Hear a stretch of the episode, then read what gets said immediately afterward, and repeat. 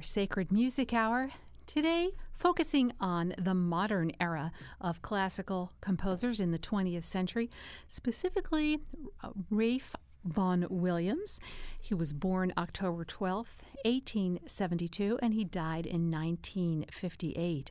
We'll listen to some of the sacred music that Vaughan Williams has produced, as well as some of his peers, as they were part of a movement called nationalism. And we'll define that and talk about that a little bit later. Vaughan Williams lived in England and is best known for his nine fascinating symphonies, but he also made a lasting impact on sacred music. He worked as an editor for a number of English hymnals, becoming an expert on hymnology at an early age. We will start with our first musical example, perhaps something a little bit familiar. I think it's in a lot of hymnals out there, depending on which publisher, and it is titled The Call. This is being done by Howard Fankhauser. He is the, a cathedral tenor in Seattle. The Call by Ralph Vaughan Williams.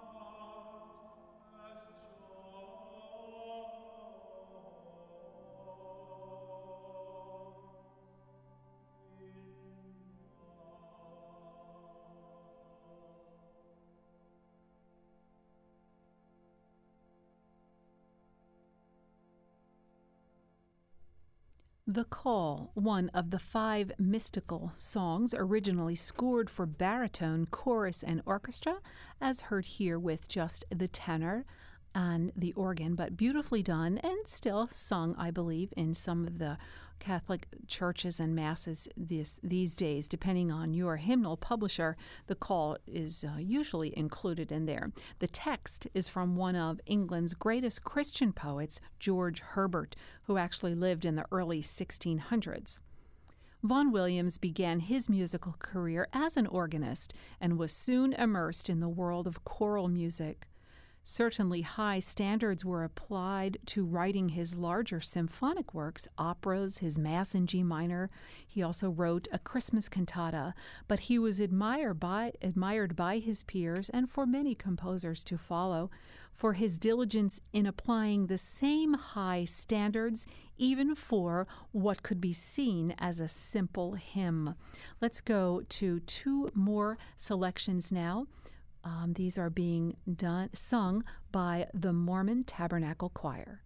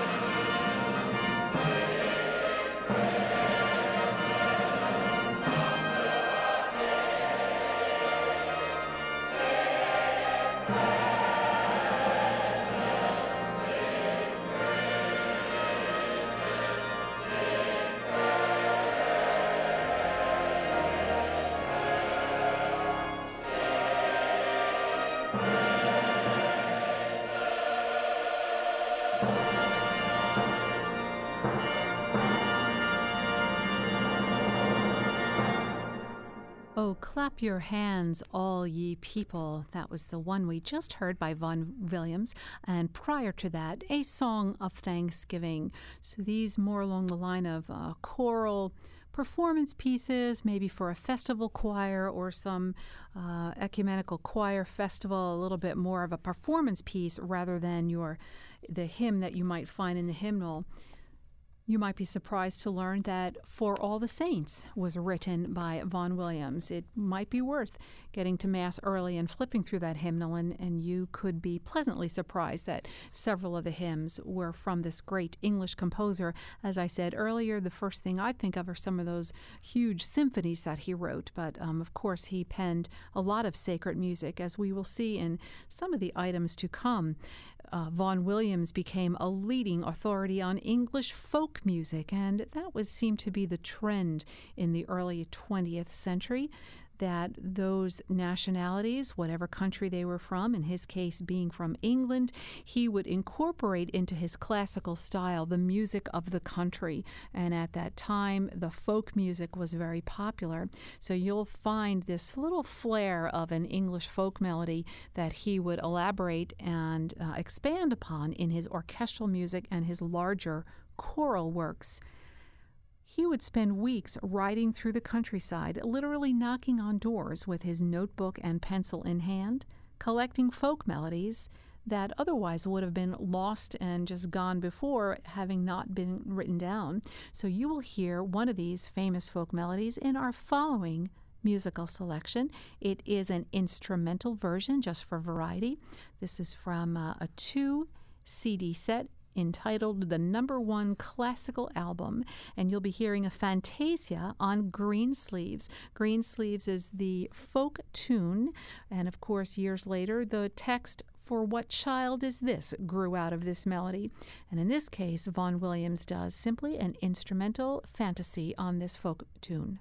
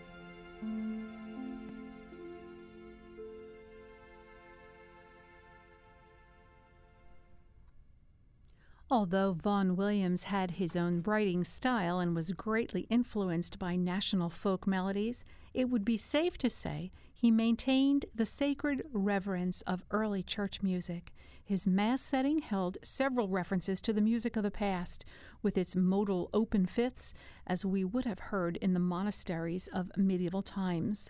Also reflecting early church music was a cappella singing, as we will hear in our next selection. This piece was written for Holy Thursday, and it was uh, based on a poem and it reads uh, first of all, the title of the piece is Into the Woods My Master Went, uh, reflecting Holy Thursday into Good Friday. It's a two stanza poem by Sidney Lanier. And Vaughan Williams uh, plays a short organ introduction, and then it goes into this four part a cappella version. And you'll hear in the second verse, Out of the woods my master went, and he was well content. Out of the woods my master came, content with death and shame. When death and shame would woo him, from under the trees they drew him last. 'Twas on a tree they slew him last, when out of the woods he came.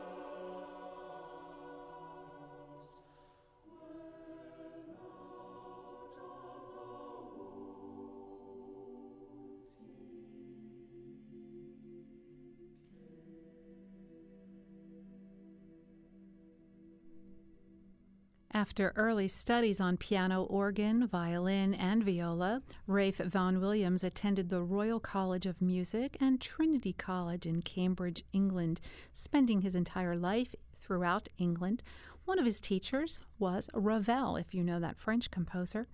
And as you listen to this rich harmony, um, the harmonic content certainly reflects that time period. So often on this station, you're going to hear oh, a touch of Gregorian chant and a lot of the early music, medieval, Renaissance, uh, classical. Um, the last time we did a, a featured composer, it was J.S. Bach. So you can see where my favorites lie. But um, nice to hear some of this more modern music and that these contemporary composers were still devoting their skills to writing sacred hymns. We go next to a local choir, Westminster Choir College, and they present to us Oh, how amiable are thy dwellings, O Lord of hosts.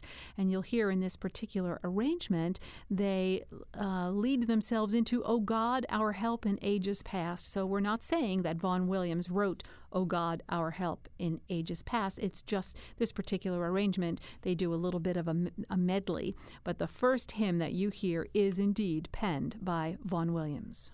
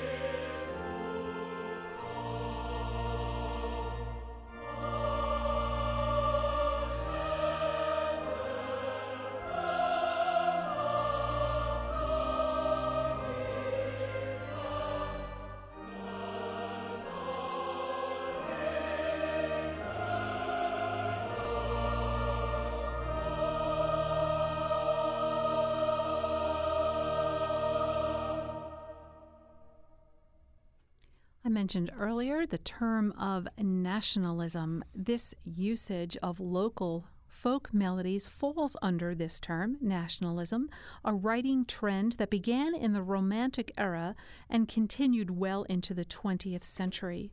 Composers of diverse nationalities wrote large classically oriented works, yet retaining the cultural flair of their country and their people. Some familiar names that used this writing style, for example, from Czechoslovakia, Dvorak and Janáček.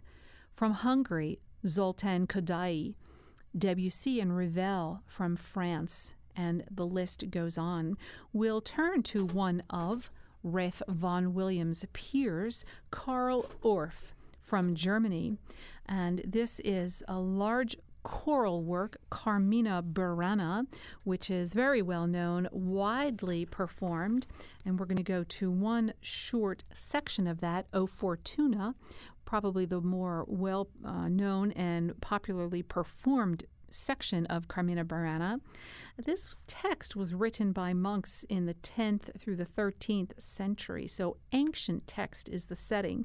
But um, it is called a sacred work. However, the spirituality at that time period was rather questionable. So there are people that will argue that point that it should be even called a sacred work. But let's just hear what some other people were writing at the same time that Ralph Vaughan Williams was writing. As you know, they would influence one another, they would listen to each other's works, and it would all uh, blend into a bit of a melting pot. But here is Carl Orff with O Fortuna.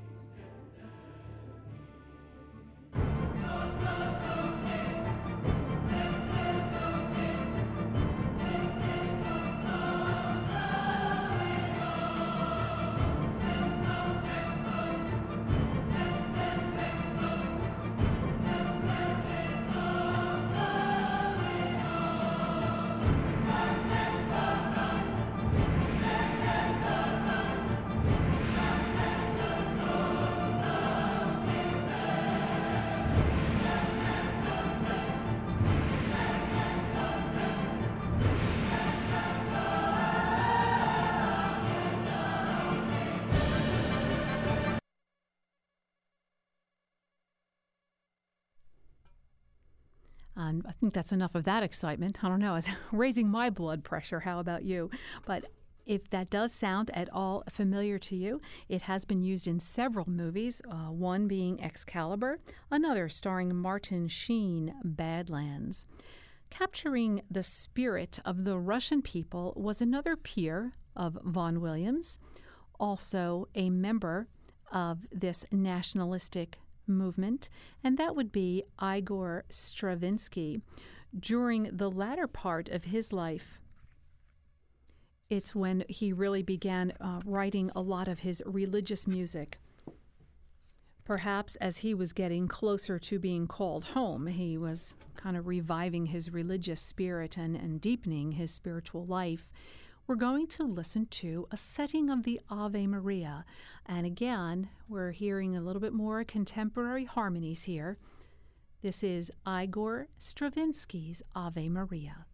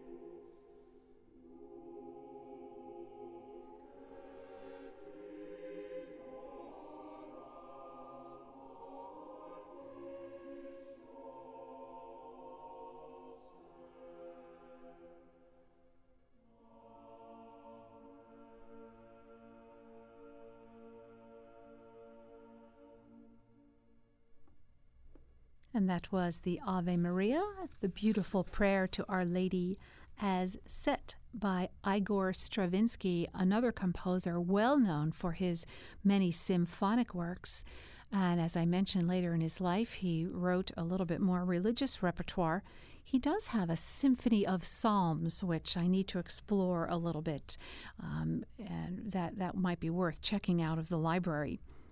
Vaughan Williams was good friends with Gustav Holst. Holst, also from England, living pretty much during the same time, 1874 to 1934. He died several years prior to Vaughan Williams. He also penned music to accompany this beautiful prayer to Our Lady, the Ave Maria. So we're going to go back to the Westminster Choir College, if we will, and listen to the Ave Maria as set by Gustav Holst. It's always interesting to see how many versions that exist, numerous, maybe even countless. And of course, as a parish musician, we're always asked for the Ave Maria, whether it's a special event, a wedding, a funeral liturgy. And of course, they're most likely referring to Franz Schubert. Maybe if they're a little bit of a music aficionado, they're looking for J.S. Bach and Charles Gounod's setting of the Ave. But my goodness, there are so many. Getting popular now is Caccini's Ave. Some parish choirs are singing that one, but even well into the 20th century, all the way up through today, composers are being. Um, inspired by this beautiful prayer and setting it to the music that they hear in their head as the best accompaniment. So, a friend of Vaughan Williams, Gustav Holst, also from England, and his Ave Maria.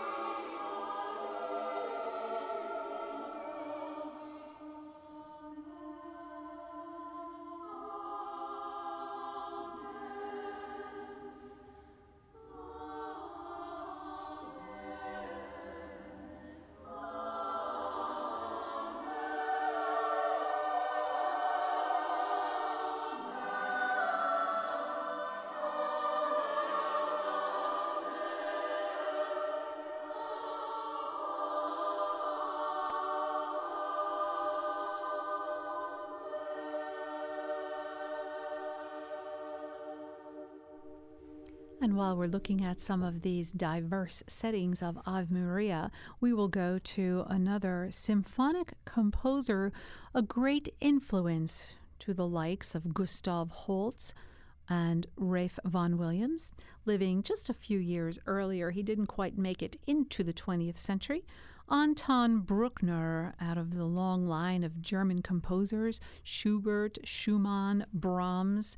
Uh, Bruckner lived 1824 to 1896. Bruckner is one of those composers that many choral directors will look to to perform a setting of the Ave Maria. Very difficult to sing, um, but very, very beautiful. Again, a great symphonic composer. Uh, he taught at the Vienna Conservatory, teaching harmony, counterpoint, organ, and it was had great success as a composer, and then influencing those who were then to start up the 20th century and continue in this beautiful writing style. But again, a great example on how they would be influenced to write sacred music. Here is the Ave Maria by Anton Bruckner.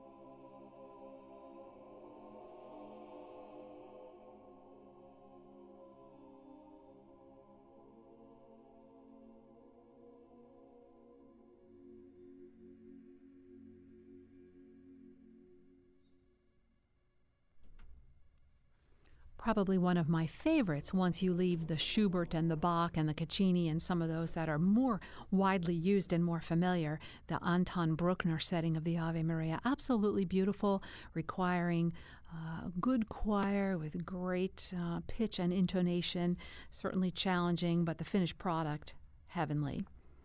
Leading up to one of my favorite hymns, going back to a very good friend and a great influence on Ralph Vaughan Williams, We're going to go back to Gustav Holst, also from England.